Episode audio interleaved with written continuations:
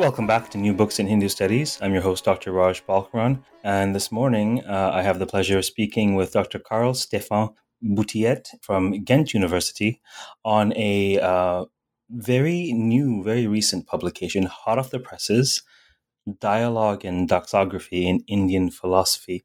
Hello, Karl, and welcome to the program. Hi, Raj. Thank you for inviting me. Oh, my pleasure. So, why don't you tell us um, a little bit about maybe the, the, the, the publication series that this is part of? I think that would be quite relevant. Yeah, well, uh, the book is published uh, at Routledge in the series Dialogues in South Asian Traditions, Religion, Philosophy, Literature, and History. Uh, and actually, I feel that the topic of the book is quite appropriate for the series, and that was also the idea of the uh, one of the series um, director. I'm pretty happy about it because uh, it's. I feel it's a series that has published quite a number of great titles, so I'm very uh, humbled uh, to be part of it. Actually, I felt sort of the same way. I had the good fortune of publishing with um, Routledge um, both books now. The other one's out this week. Maybe at some point I'll do a flip interview on that one. But it's it is humbling. It's it's it's quite uh, it's um, quite a respected publisher, and so um, your book is part of a series on dialogue. Um, you know, before we even get into the book, you know, there may be um, uh, readers, listeners out there who, however educated, may be slightly stumped by the word doxography and they may need to go look up doxography. so, how about you tell us what doxography is and perhaps how it applies to, to your research and, and, and, and how it informs your research and perhaps even how, how your research informs the use of that term? Yeah, well, that's a good idea. Uh, to begin with, that obviously doxography is not uh, a common word. We're more more used to the term perhaps biography, right?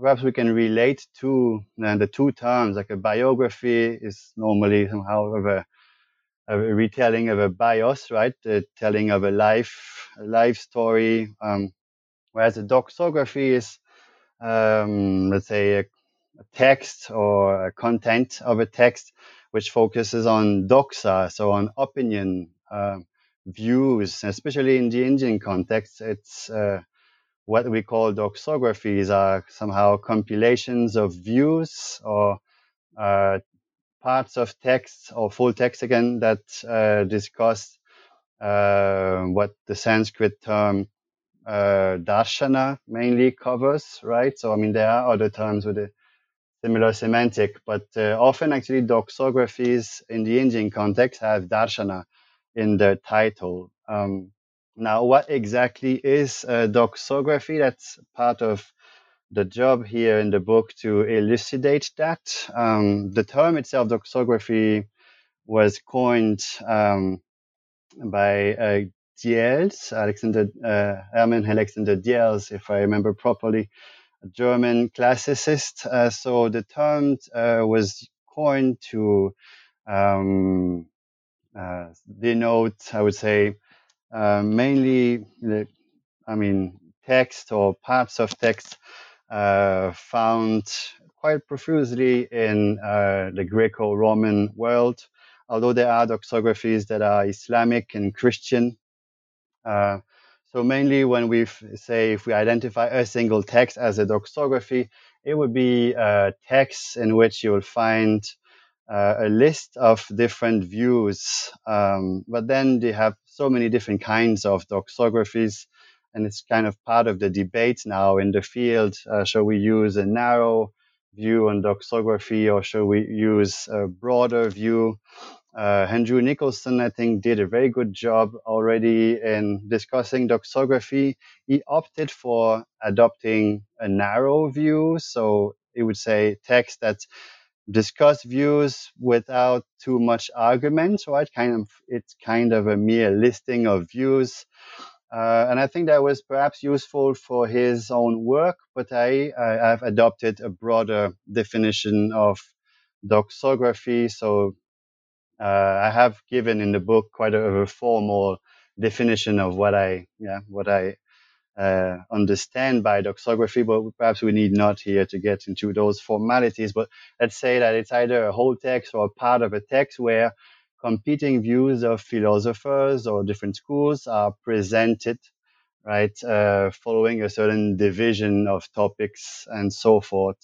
Um, now, these texts have uh, often been uh, viewed rather negatively in the Indian context. They have been blamed of being inaccurate very often, or yeah. Uh, they have also been used, I find, in a more historiographical uh, manner. So scholars use these texts sometimes to date um, some philosophical contents and so forth uh, to try to say, well, okay, if that text comes from that period and talks about this particular view, then we might yeah uh, deduce that uh, that view was in vogue at that time and so forth. Uh, and although this is something that we can do, obviously with doxography, I try to do something else, and I view them uh, in a rather different manner. For me, these texts were not meant to be uh, historiographical, but they are dialectical and have uh, a rhetorical, let's say, uh, often, I mean, a rhetorical approach. And uh, well, they all have a structure of their own and so forth. And this leads me uh, to uh, see these texts as perhaps practical texts, as having what I call a spiritual dimension. So they can be seen as spiritual exercises and this is, I believe, a quite a new approach uh, to such literature. So tell us specifically which literature, which texts, which views. Maybe you can talk about the organization of the book a little bit while you answer yeah. that. Well, uh, so for that book, uh, when it started, I thought I could uh, work on five different texts but then uh, this would have made a very big, very big book and a lot of research. And what I decided is to focus on three different texts coming out of three different sectarian context. Um, so I've used, uh, I mean, the first text that I used to, and let's say to to launch the book, right? It's the uh, sixth century text from Bhaviveka, uh, Buddhist Madhyamika philosopher. The text is the Madhyamika Hridaya Karika, so the uh, the heart, uh, the, the heart of the middle way. Um, then the second text is actually uh, quite well known. This time is a Jain text of the about 8th century, the Shaddarshana Samuchaya from Haribhadra Suri. And the third text is perhaps more problematic uh, because of its authorship, which is um, it's not obvious to figure it out. Uh, the second, the third text, sorry, uh, is the Sarva Siddhanta Sangraha, attributed uh, to Shankara, and the datation of that text is also not obvious. So uh, let's say that uh, the Vedan, the Advaita tradition tries to say it's from Shankara, so then we could say, well, it's from the time of Shankara, but it, it's most likely a text uh, from minimum of perhaps 10th, 11th century, and perhaps as late as 14th century. So this is uh, still a contentious topic. Um, so these are the three texts that I work on, but um, you know, I could not work on this these old texts uh, altogether because the, the MHK, for example, the Madhyamika Hridaya Karika is, is enormous. So I had to focus uh, on chapters, and I what I did is I selected one chapter of each text. So I took uh, each chapter on the Mimamsa view. Uh, and that, I believe, gave some coherence to the book as well. And there are several reasons why I, I uh, selected that chapter of each of the texts. Um, one of them, perhaps, which I, uh, I found very compelling, is that since I am trying to show that these texts have, uh, let's say, a practical dimension, right, that these texts can be seen as spiritual exercises, I'm, I'm locating these, uh, say, these exercises within uh, I would say, a philosophical yoga or in more, say, Sanskrit term, I try to show or to uh, locate these texts as a practice that is meaningful in the context of jnana yoga, right? The yoga of knowledge. And uh, so when I choose the Mimamsa chapter, here it's interesting because Mimamsa is often associated with, let's say, the karma yoga or the or whatever path, not karma yoga, but to karma, to uh, to the performance of sacrifices. Uh, and there is a kind of opposition often between uh, these uh, the promoters of yeah the path of knowledge and the path of action. Uh, so I try in the book as well to uh, illustrate that uh, opposition somehow. And in each of the chapter, I come back a bit and see where this path of knowledge and how it is promoted and how it makes sense. Uh, so I would say that each of each of these three authors could define their approach, or at least their philosophical approach, uh, as a form of jnana yoga. So that's about it uh, in terms of uh, what texts I engage with. Uh, primarily because obviously I, I have to discuss a bunch of other texts on the side, but these these three are the main focus. Could you tell us a little bit about how you engage the texts? Right. Uh, well, that uh, uh, the book in itself, I think, should be somehow uh, visualized uh, as a plant somehow. Right? It grows and uh, so the three main, so the, the, the, stem, let's say, right, has three components, and out of the tree uh, comes different branches. So depending on each text, there are some uh, uh that some different elements of focus in the chapter. But uh, first, I try to locate each of the texts in uh, in their sectarian context. So I will talk about La, uh, Madhyamika, for example, and uh, well, the author Bhaviveka, you know, uh, what is his Madhyamika approach, and how is doxography meaningful in that uh, sectarian context? That's become quite important uh, to read the text, and I do the same for each of the texts. So I try for the Shaddarshana Samuchaya to locate this doxography uh, within the, um, let's say, the sectarian environment of Jainism. And I try to here uh, elucidate, you know, what's the need here of, of a doxography? How can it contribute and how can doxography be a spiritual exercise? Yeah, in the context of Jainism. And then I do the same with uh, Advaita. So that's, let's say, a, a main branch uh, I also try to read uh, in the context. I try to read the text not only as spiritual exercise, which would kind of perhaps uh, essentialize, you know, these texts as being merely spiritual, but I want to uh, also uh, somehow relate the text to the uh, political, let's say, environment, so the socio-historical context, which um, um, somehow influence, yeah, and uh, uh, influence the development of doxography, uh, especially in the MHK chapter, so the chapter on uh, Bhaviveka's uh, doxography.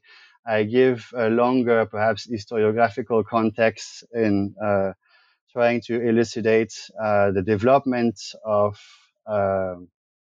apologetics and of debate and competition between different schools. How did that come to be? Yeah, especially focusing, let's say, from the fifth, sixth century onwards, where we see new development in eristic uh, and so forth. So that's another main uh, component that I somehow discuss in each chapter. And then perhaps a third of the main components, which is related, yeah, to the nature of the content of those doxographies. So these doxographies that I explained before, they list views.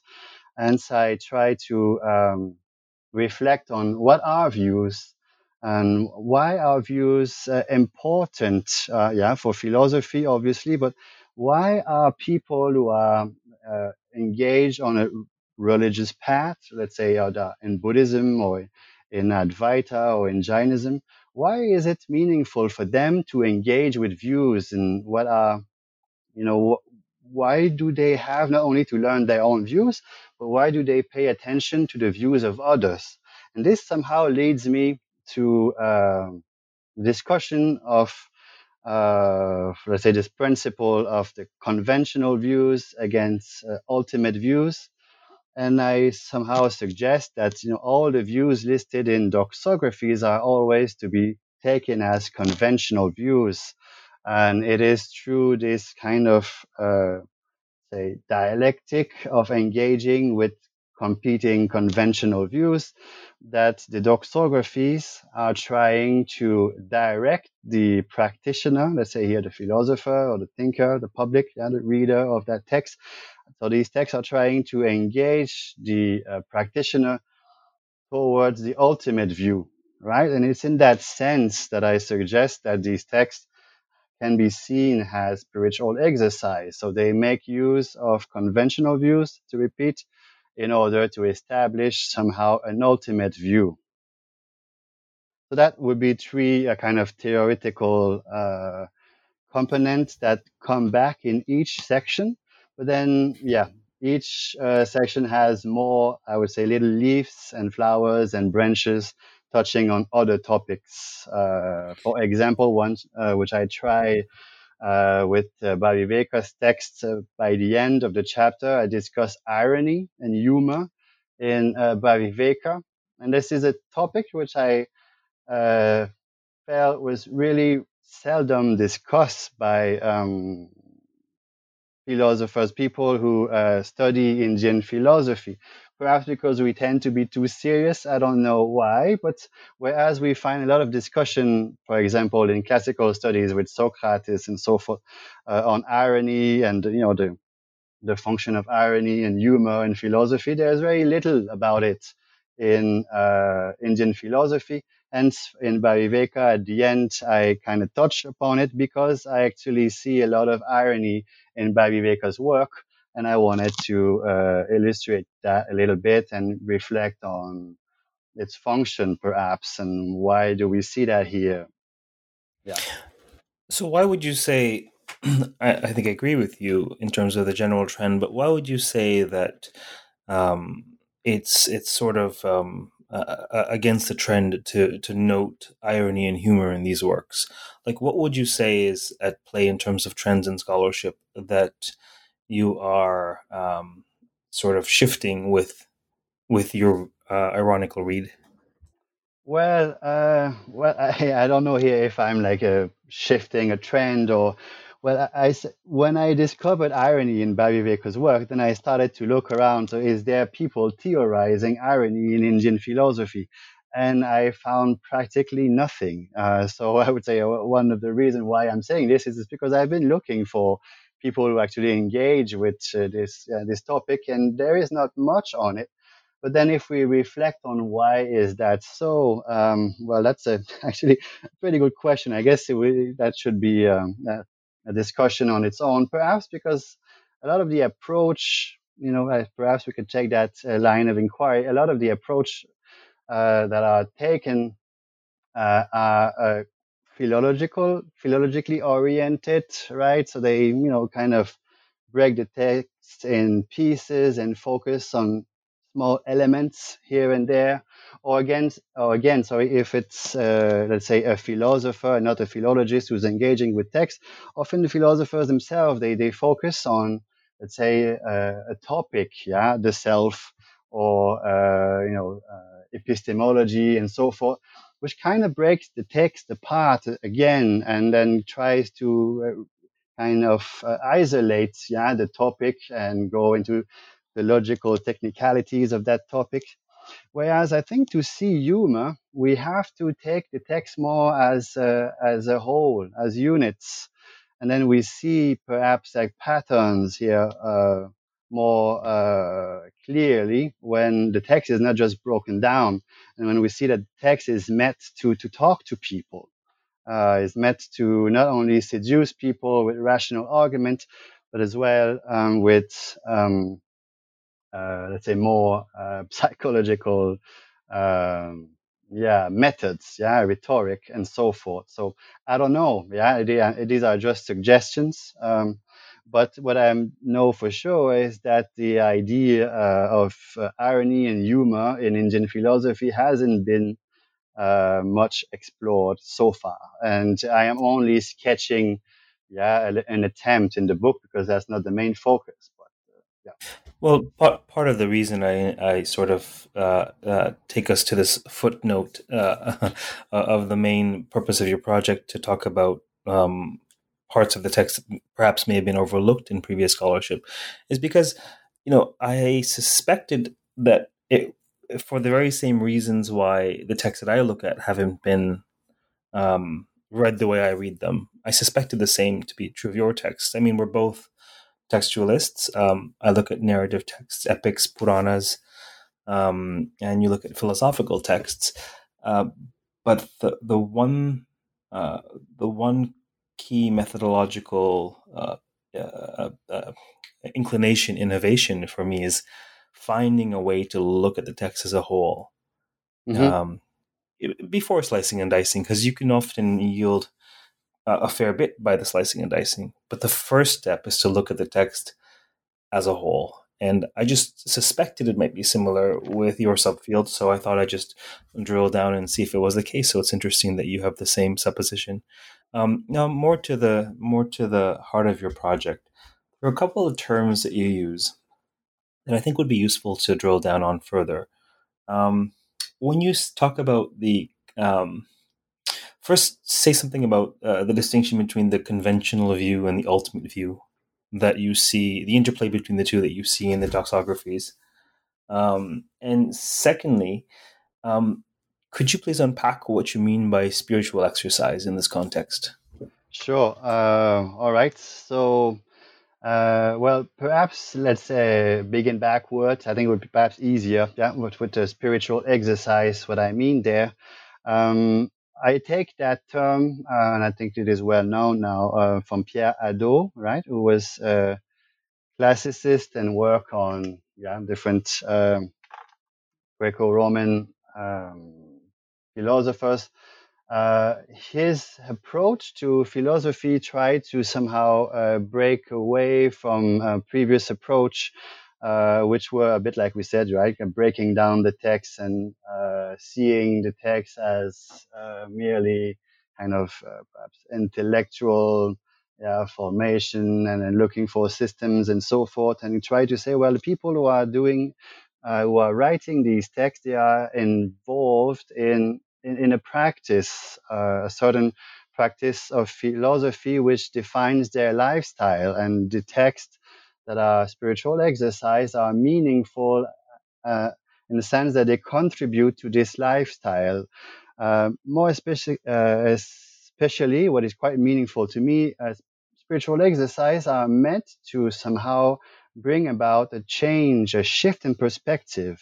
They're meant to uh, transform views, to inform views as well, but mainly to transform them. And ultimately, by transforming views, right, it is thought that they can transform uh, the, practitioner in that sense here, the, the philosopher, right? So when I uh, talk of doxographies as spiritual exercise, then I want to denote that they are meant to uh, not only to inform, yeah, but to transform the views. So in that sense, they are never neutral, right? They, it is, uh, in sense, they're not just giving some information about views and that's it, uh, and that is perhaps uh, a way that they have been misread. That's something I suggest in the book. But in the past, yeah, people often blame doxographies and doxographers for being inaccurate, uh, for wrongly depicting views and so forth. So in that sense, they uh, they they, uh, the critique would say that well, these doxographies they are not informing us properly. And that might be the case because, I mean, in, there are a lot of different problems in the information that doxographies provide. But if we see these texts as not seeking merely to inform, but to transform, then we can start to see that perhaps where there is misinformation, there might be uh, some rhetorical strategy at play here. There might be a reason why there is uh, misinformation.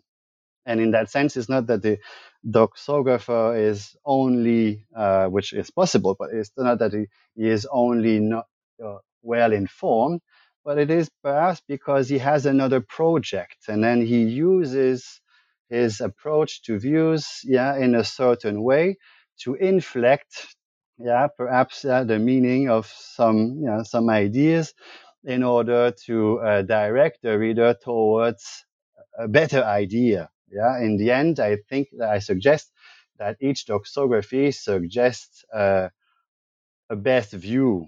Yeah, and ultimately, now that will lead us to the second to- topic, but ultimately they suggest uh, or they try to lead the uh, the practitioner in that case here, or in the, uh, the philosopher, they, they try to lead him or her to the uh, ultimate view. But what do I mean by uh, conventional and ultimate? Now, this is, uh, say, a common trope, let's say, in uh, Indian philosophies, especially those uh, who uh, seem to adopt what I call the Jnana Marga, the Jnana Yoga, yeah, the, the path of knowledge. It is a topic that we find in Buddhism, but equally uh, in Jainism and in Advaita. That is why actually uh, I, I use that as well because I see it there and it makes sense. So, what is a conventional view? I would say this is uh, every view, right? Every view that is conceptual, every view that is using words, uh, every view that is um, laid down uh, on on paper in text or uh, something that can be uh, understood, yeah, by different uh, means of reasoning, different pramanas all of these views, yeah, would be said to be conventional, uh, and that is, uh, as I say, in the tree system that I listed, yeah, they they uh, talk about views, and they talk about that other, let's say, that ultimate perspective, that ultimate view for the Buddhists, that would be uh, shun, shunyata, for example, right? The the uh, the ultimate perspective, which is not a view itself, right? They would say that ultimate view is a non-view. Um, in Jainism, you had Kunda Kunda talking about uh, the, the, the distinction between the, the two views, the the uh, say conventional and the ultimate. For him, the ultimate is actually the perspective of the soul itself, um, which is somehow non-conceptual, non-verbal. And similarly, in Advaita, you have Shankara using this uh, para aparavidya, this uh, yeah non-ultimate, yeah, ultimate uh, knowledge. And for him too, let's say the ultimate is Brahman, right? So the ultimate is the perspective of Brahman. But then comes a problem: is that how do we establish? How do we get there? How do we establish the uh, the ultimate?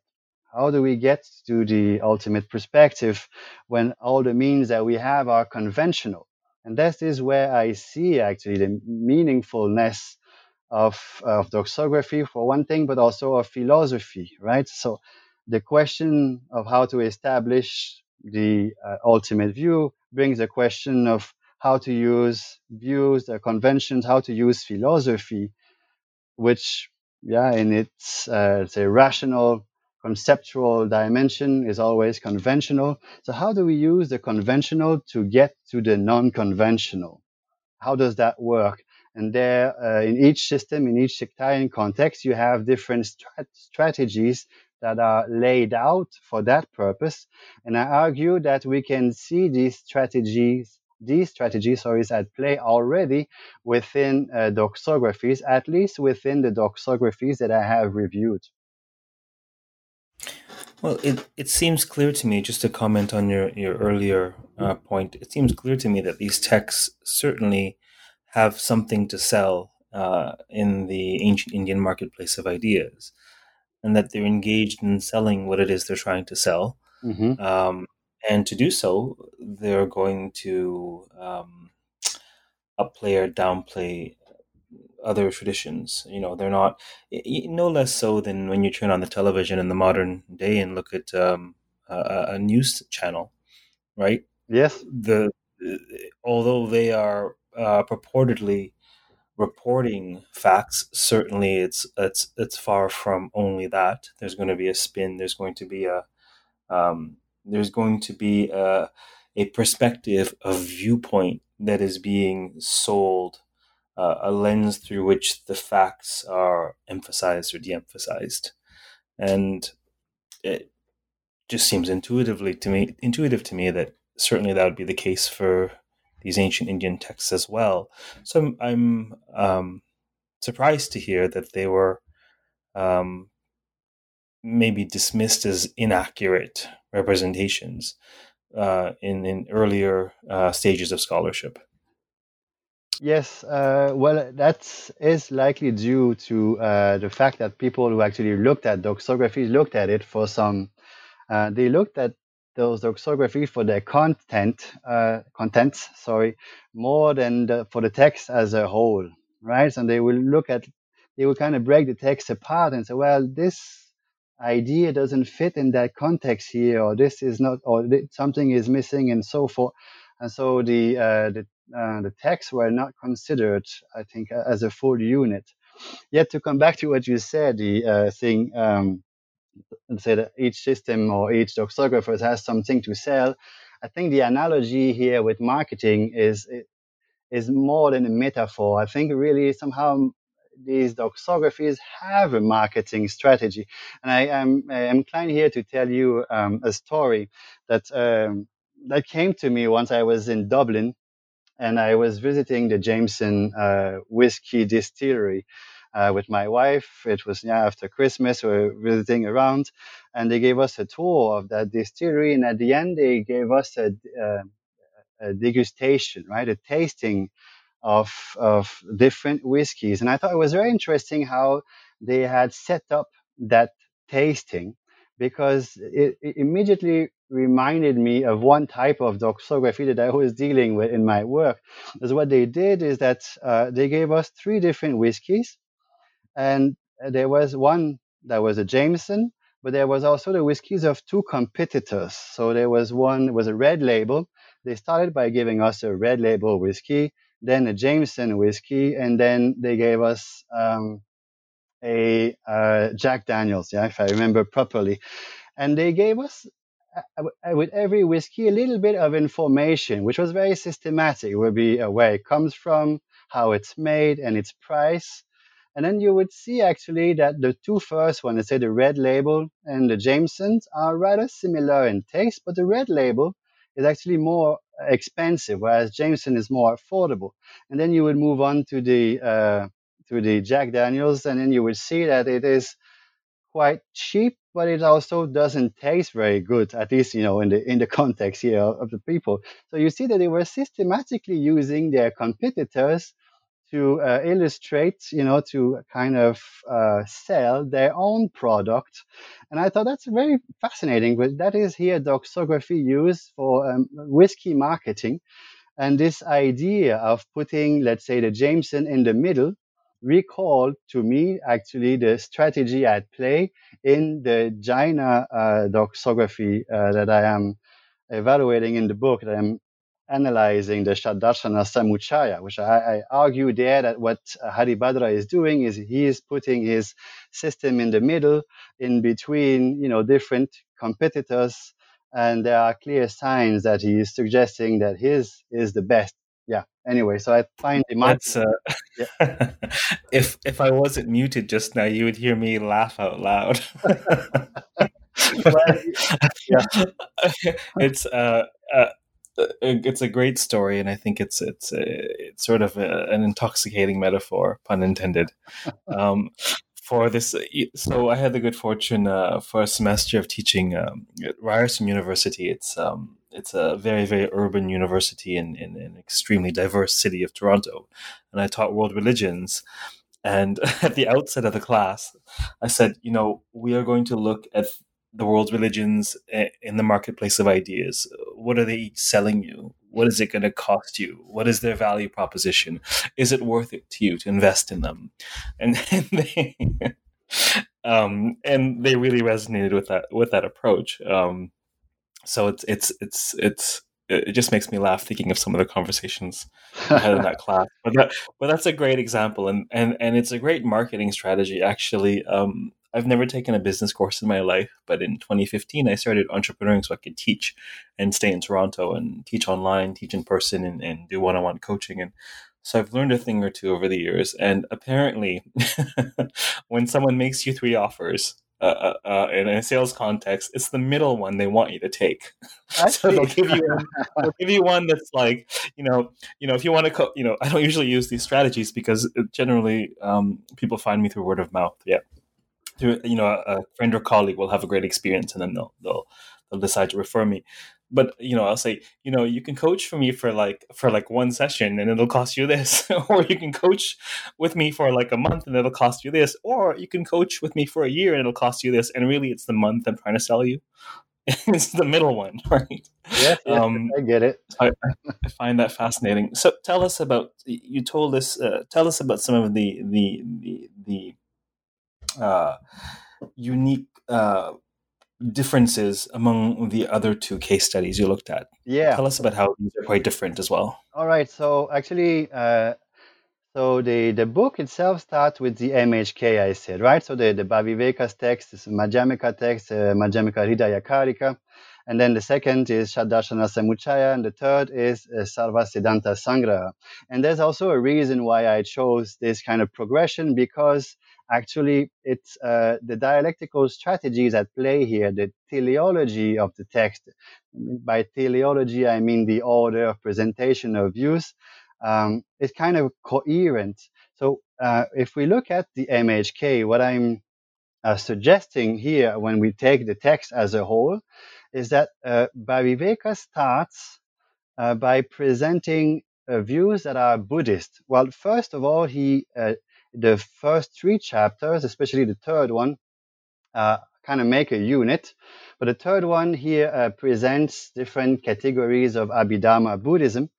And Bhaviveka somehow uh, present and criticizes this category to show his own perspective, which is the no view of Madhyamika, right? Madhyamika tries to kind of uh, grind to pieces normally every kind of view to show that they don't have uh, inherent nature, that nothing has svabhava.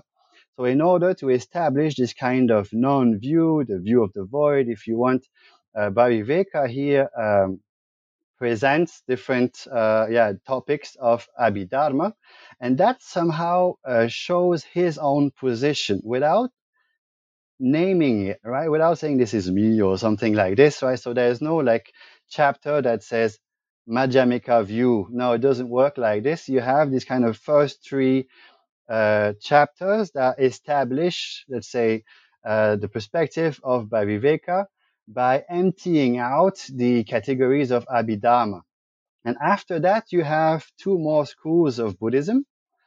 Uh, and afterwards, you would have the different, uh, say, uh, Hindu school like Samkhya and so forth. And the last one, it's uh, the one I was working on, the Mimamsa.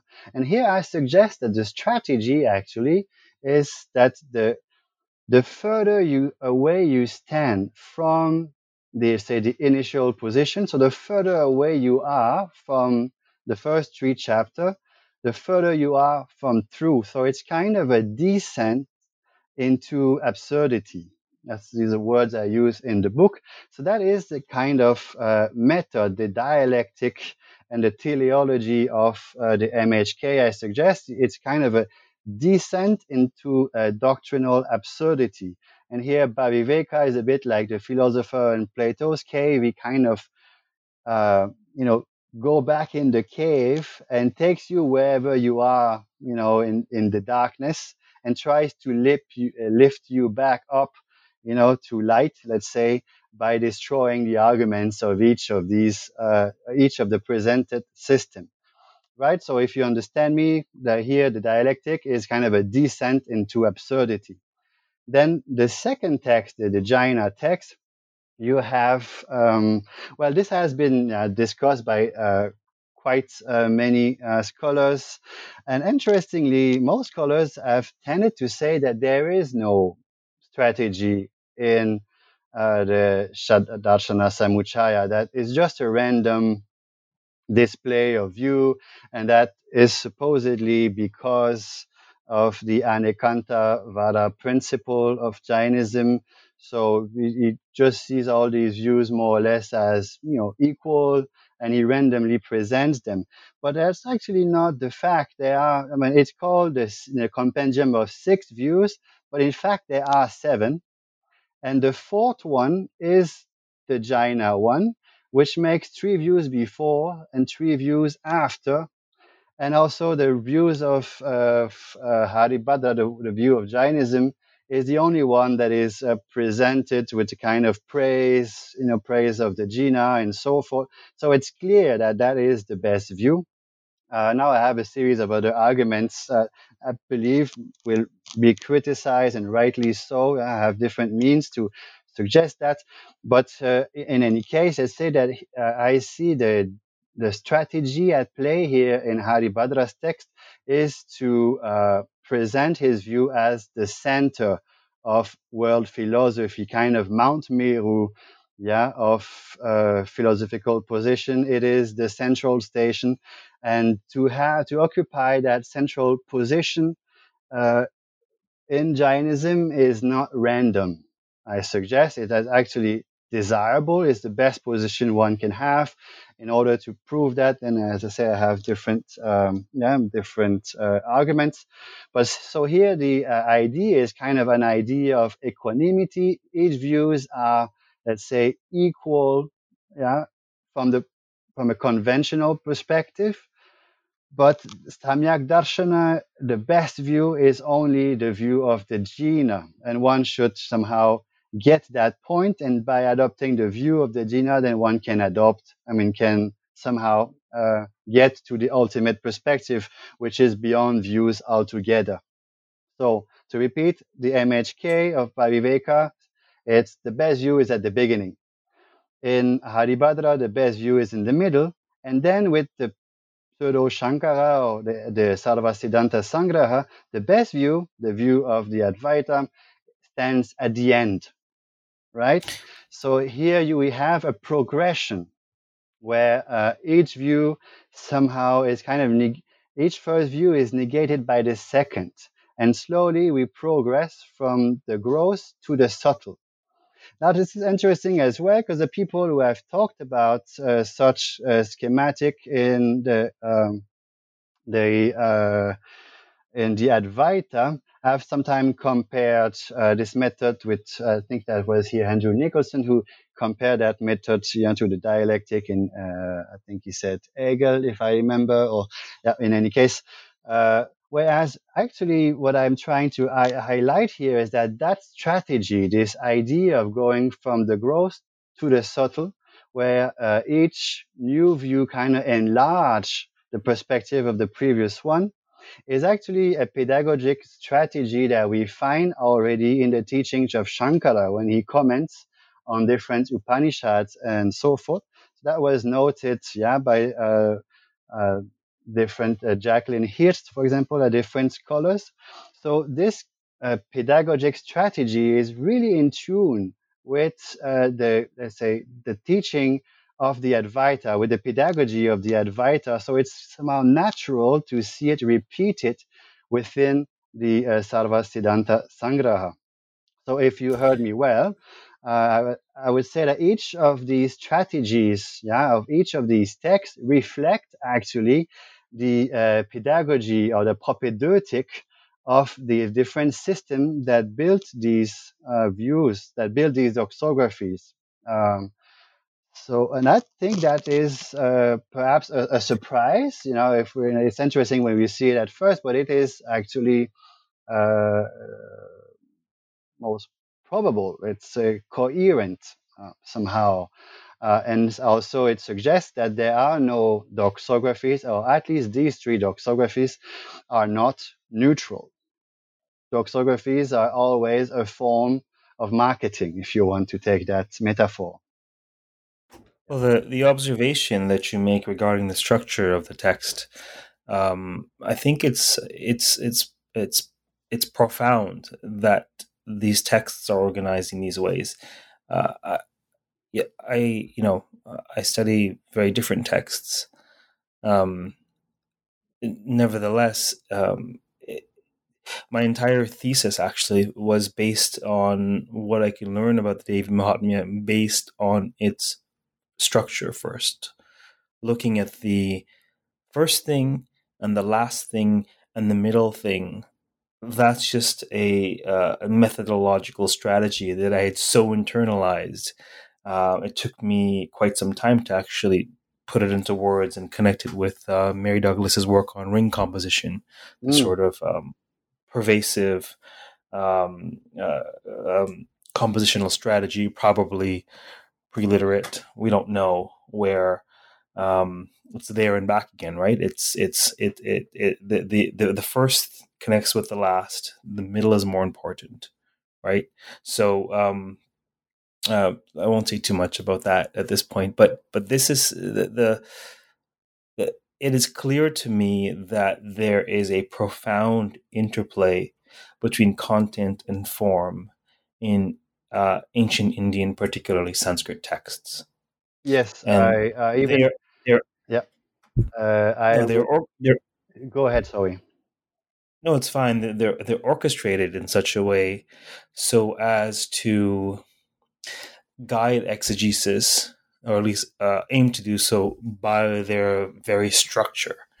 Um, and I think it's and and and and and and I think we should look at the text as a meaningful whole first, regardless. But I think especially given how uh, the profound interplay between between content and form with these texts, we do a, a great disservice um, to, to, to our search for knowledge through these texts when we um, when we dismiss the, that orchestration um, and then proceed to, to look at bits and pieces of the texts.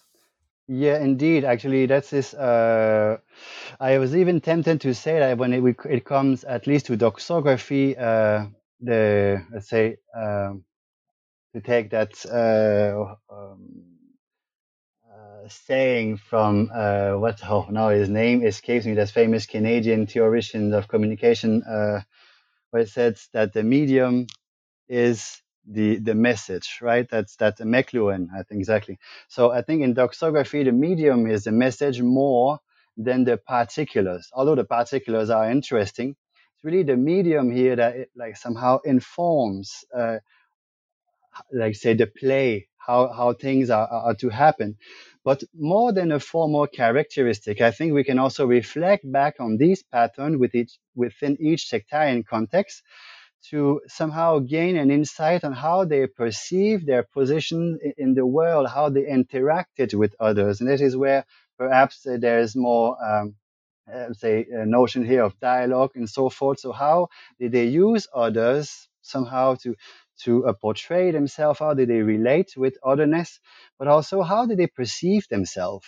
Right, and it is especially uh, clear in the case of the Advaita text when you have a group of people who put themselves really at the top uh, of the ladder. Somehow, uh, you know, you have here a, a, very strong claim that might reverberate beyond, yeah, the spiritual world to impact the political world as well.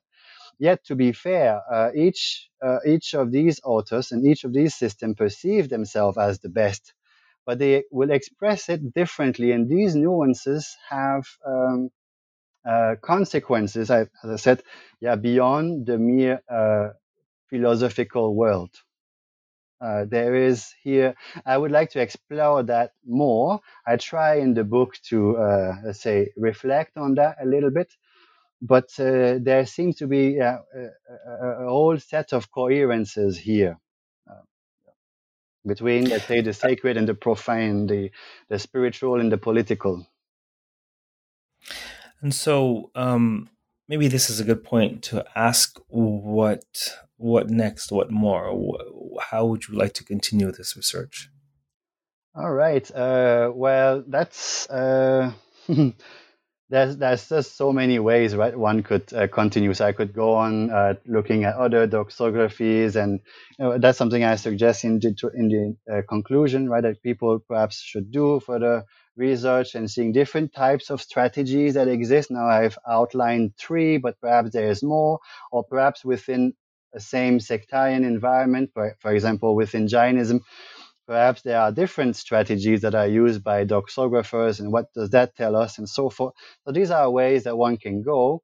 However, for now, I, I decided to not engage with that immediately because I wanted to uh, somehow have a bit of fresh air and touch upon new material. But I continue uh, somehow with the idea of lists. So um, doxographies are a list of lists. All right, so you have a list of views, a list of darshanas or list of um, philosophical systems, which are presented as list of topics. For example, the, uh, for example, list of darshanas and list of whatnot that constitute um, somehow these views. And the whole idea of lists and making lists uh, captured my attention. And I, I wanted to go uh, back in time rather than to move forward and try to find other doxographies when there are plenty of other ones. But rather than go on further in time and examining yeah, further doxographies, I wanted to go back in time at the idea of making lists itself. So, what is the relation of these doctrinal lists to philosophies? What is the relation of learning all these doctrinal content? Uh, the relation of that to one spiritual, let's say, uh, path, one spiritual journey. So I started to reflect on the uh, list making itself as a let's say a spiritual exercise as a contemplative pra- practice. And this can be very broad for those who read in, in indian philosophy will know that almost every text is a list of lists and there are just an endless amount of lists. So one could you know approach this topic in so many ways. Um, and this is what i'm doing at Ghent. that is uh, the project for which i'm funded by the fwo um, as of right now, I am using lists as a, as a way to reflect on rituals. And I am prone to see lists actually as a ritualization of knowledge. And I want to theorize, let's say, a passage from, I'd say, uh, a time where uh, ritual was quite dominant in the, uh, uh say, social religious sphere of India. Um, to a time where we have now, let's say, systematic philosophies, or what we exactly call darshanas, right? And I want to look at this kind of passage from, let's say, more ritual life to a more speculative life through the topic of list. And um, I mean, now it perhaps seems quite up in the air, and that's something else in the book. So I don't want to, uh, you know, uh, engage too long on that. Uh, but there's a lot of what one can do. I even uh, every day now I try based on my reading and reflection. I post some photos on on Instagram or snippets of thought related to list and list making and so forth. So if our listeners want to uh, go on my Instagram and have a look, and they can see different reflection that this can bring about. But really, uh, so I'm interested in that idea that actually when we talk of Indian philosophy and especially of philosophy as a spiritual practice, we are actually looking at uh, how knowledge is formed uh, to transform. And here a list becomes very important because lists come about as, uh, let's say, ritualized forms that are meant to be incorporated, that are meant to be transformed. And then ultimately we will see that these lists and these forms are, let's say, uh, mapping out the conventional world, and some will suggest that they have to be uh, relinquished, they have to be abandoned in order for the ultimate view, somehow the ultimate perspective to dawn on oneself. So that's also fascinating. Here we have, let's say, a, a, a pedagogy that teaches an endless amount of lists ultimately to suggest that we have to let go of all these lists. Uh, and I find that fascinating. So I'm um, uh, writing now and researching around that topic as a kind of continuity from doxography for these methods and this engagement with lists will ultimately become yeah the content of doxographies Well, that's certainly fascinating. And at, at this stage of, of any project, it should be up in the air. It should be expansive. It should be creative. It should, you shouldn't uh, so limit uh, or curtail your thought process right now. That certainly sounds like an idea worth pursuing, and it'd be interesting to see what comes of it. And should you publish a subsequent book, and and should I still be uh, doing this work, then we'll, we'll have to we'll have to uh, interview on that as well. I'll be most happy. Yeah, certainly. so um, you mentioned your Instagram account. I am uh, uh, embarrassingly, I'm a social media uh, uh, novice. I literally joined Twitter last month. Um, I think it was to, to, help promote something for Penguin. And so, why don't you give folks your um, your Instagram um, handle? Oh yes, you mean uh, verbally? Yeah. Uh, sure, why not? I'll list it as well. But there are those there are those who may well come to the website. But for example, for those who get this this podcast through Apple, yeah, or something, yeah, no problem. It uh, be listed. So uh, I what I did is I kind of make an, an, anagram with my name. So it's KXB, and then uh, with an underscore list with a S. So KXB underscore lists in plural that's my uh, Instagram name. By the way, I'm quite new to all of this as well. It's actually my wife who uh, convinced me to uh, give it a shot and see how I like it. And then I, got, I grew uh, very fond of it. I'm using photos of my previous uh, travels and life in India. I stayed in India for quite a few years and I have quite a data bank of images that I use for these photos. Uh, and I try to make more recent ones as well. Europe and so forth. Sounds great. So, um, for those of you listening, once again, we have been speaking with Dr. Carl Stefan Boutillet uh, from Ghent University on his very recent publication. Um, and now I don't have the publication title handy. It's uh, doxography, uh, sorry, dialogue and doxography in Indian philosophy. Uh, for those of you um, out there. Stay safe. Uh, keep reading, keep thinking, keep listening. Uh, take care until next time.